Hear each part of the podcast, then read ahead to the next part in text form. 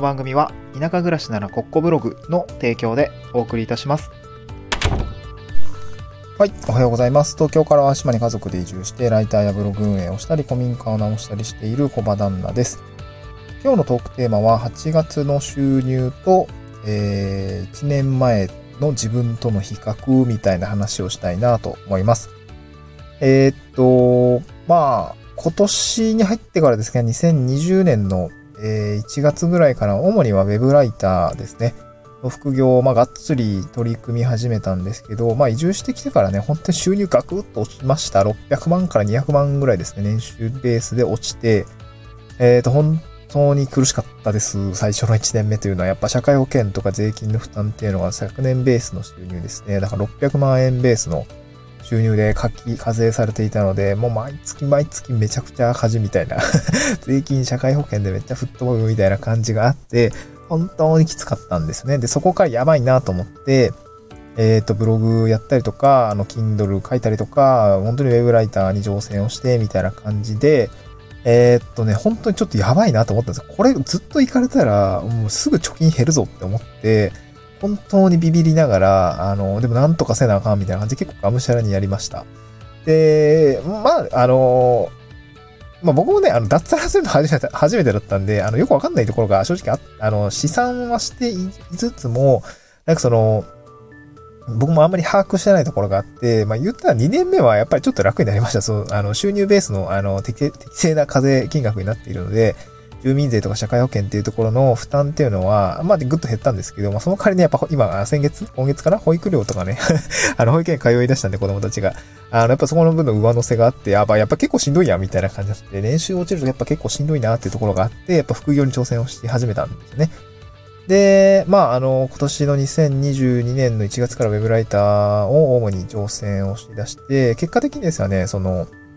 今月5万円ぐらいの、まあ、副収入というか、まあ、自分で収入を作ることっていうのができるようになりました。えっ、と、まあ、今日はその内訳ですね、8月の収入の内訳と、まあ、その1年前との比較っていうところですね、あの、どういう状況だったのか、みたいなところですね、えーなんかちょっとか、えー振り返りたいなと思いました。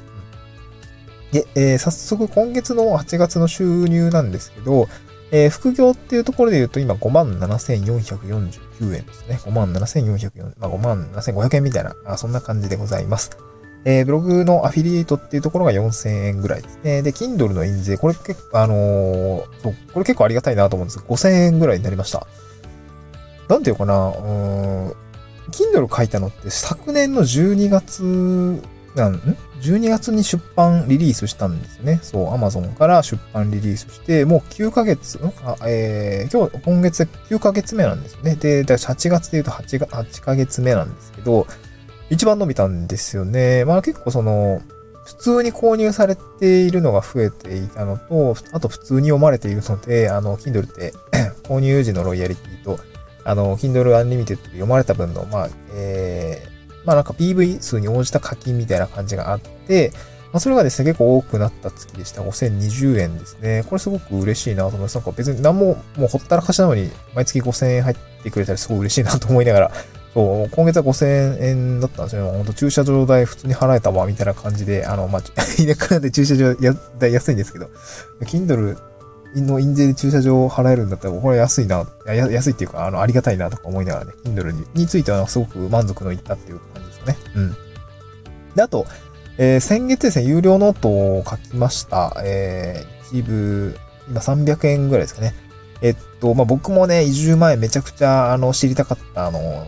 移住したらな、いくら必、何にいくら必要で、いくらだったら生活維持できんの？みたいなところ、その、あの、データレポートですね。まあ、移住して1年経ったので、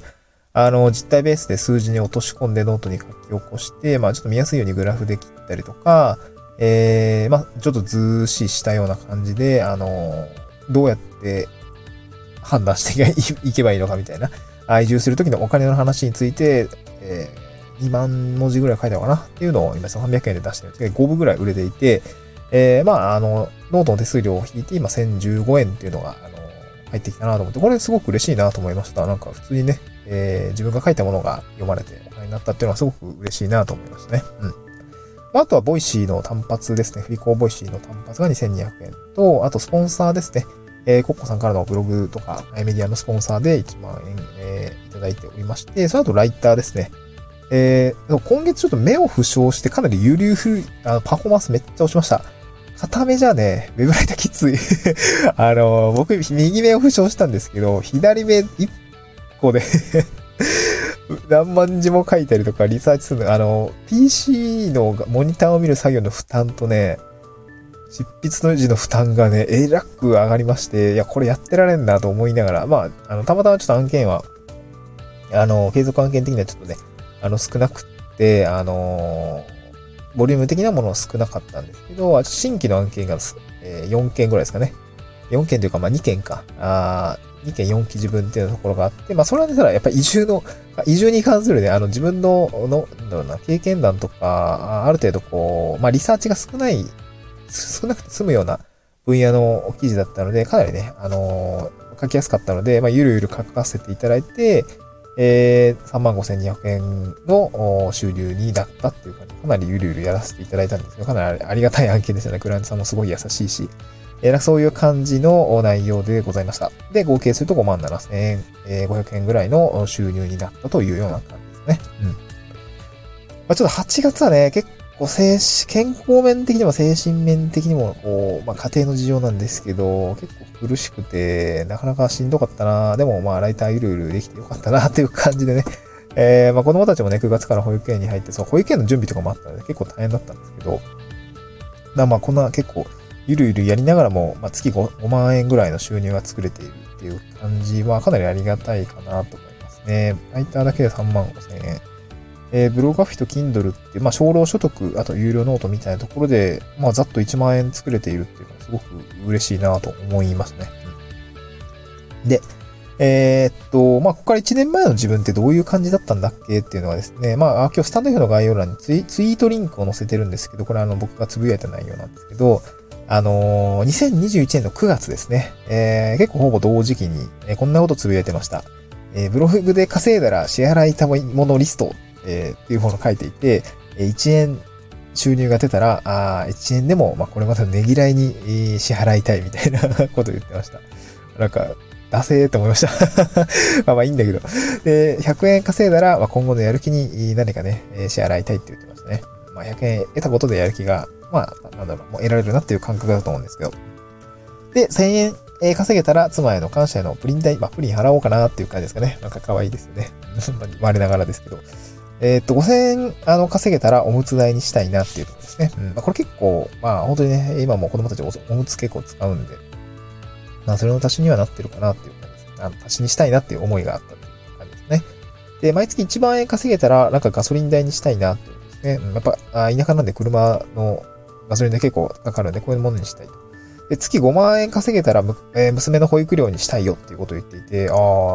そうか。確かにね、あの、まず当面はね、保育料をなんとか稼いで、月5万円モチベーションにして1年先まで頑張ろうってことをですね、1年前言ってました。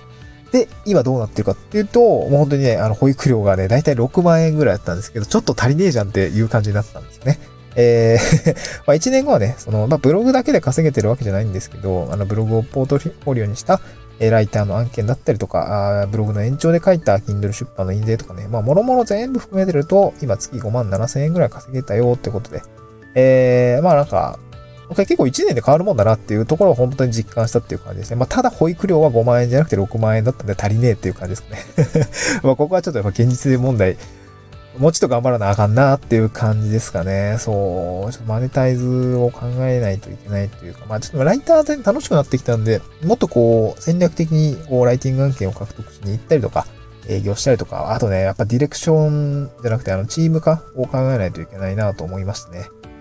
自分でさまける数には限りがあるなというところを本当に痛感するようになってきたので、まあ、ライターだけでや、ライターだけやってるわけじゃないんで、僕も。うーん、ここは結構難しいなと思いますね。そう、古民家直さないといけないしさ、法人向けの資料制作代行ってお仕事もあったりとかするし、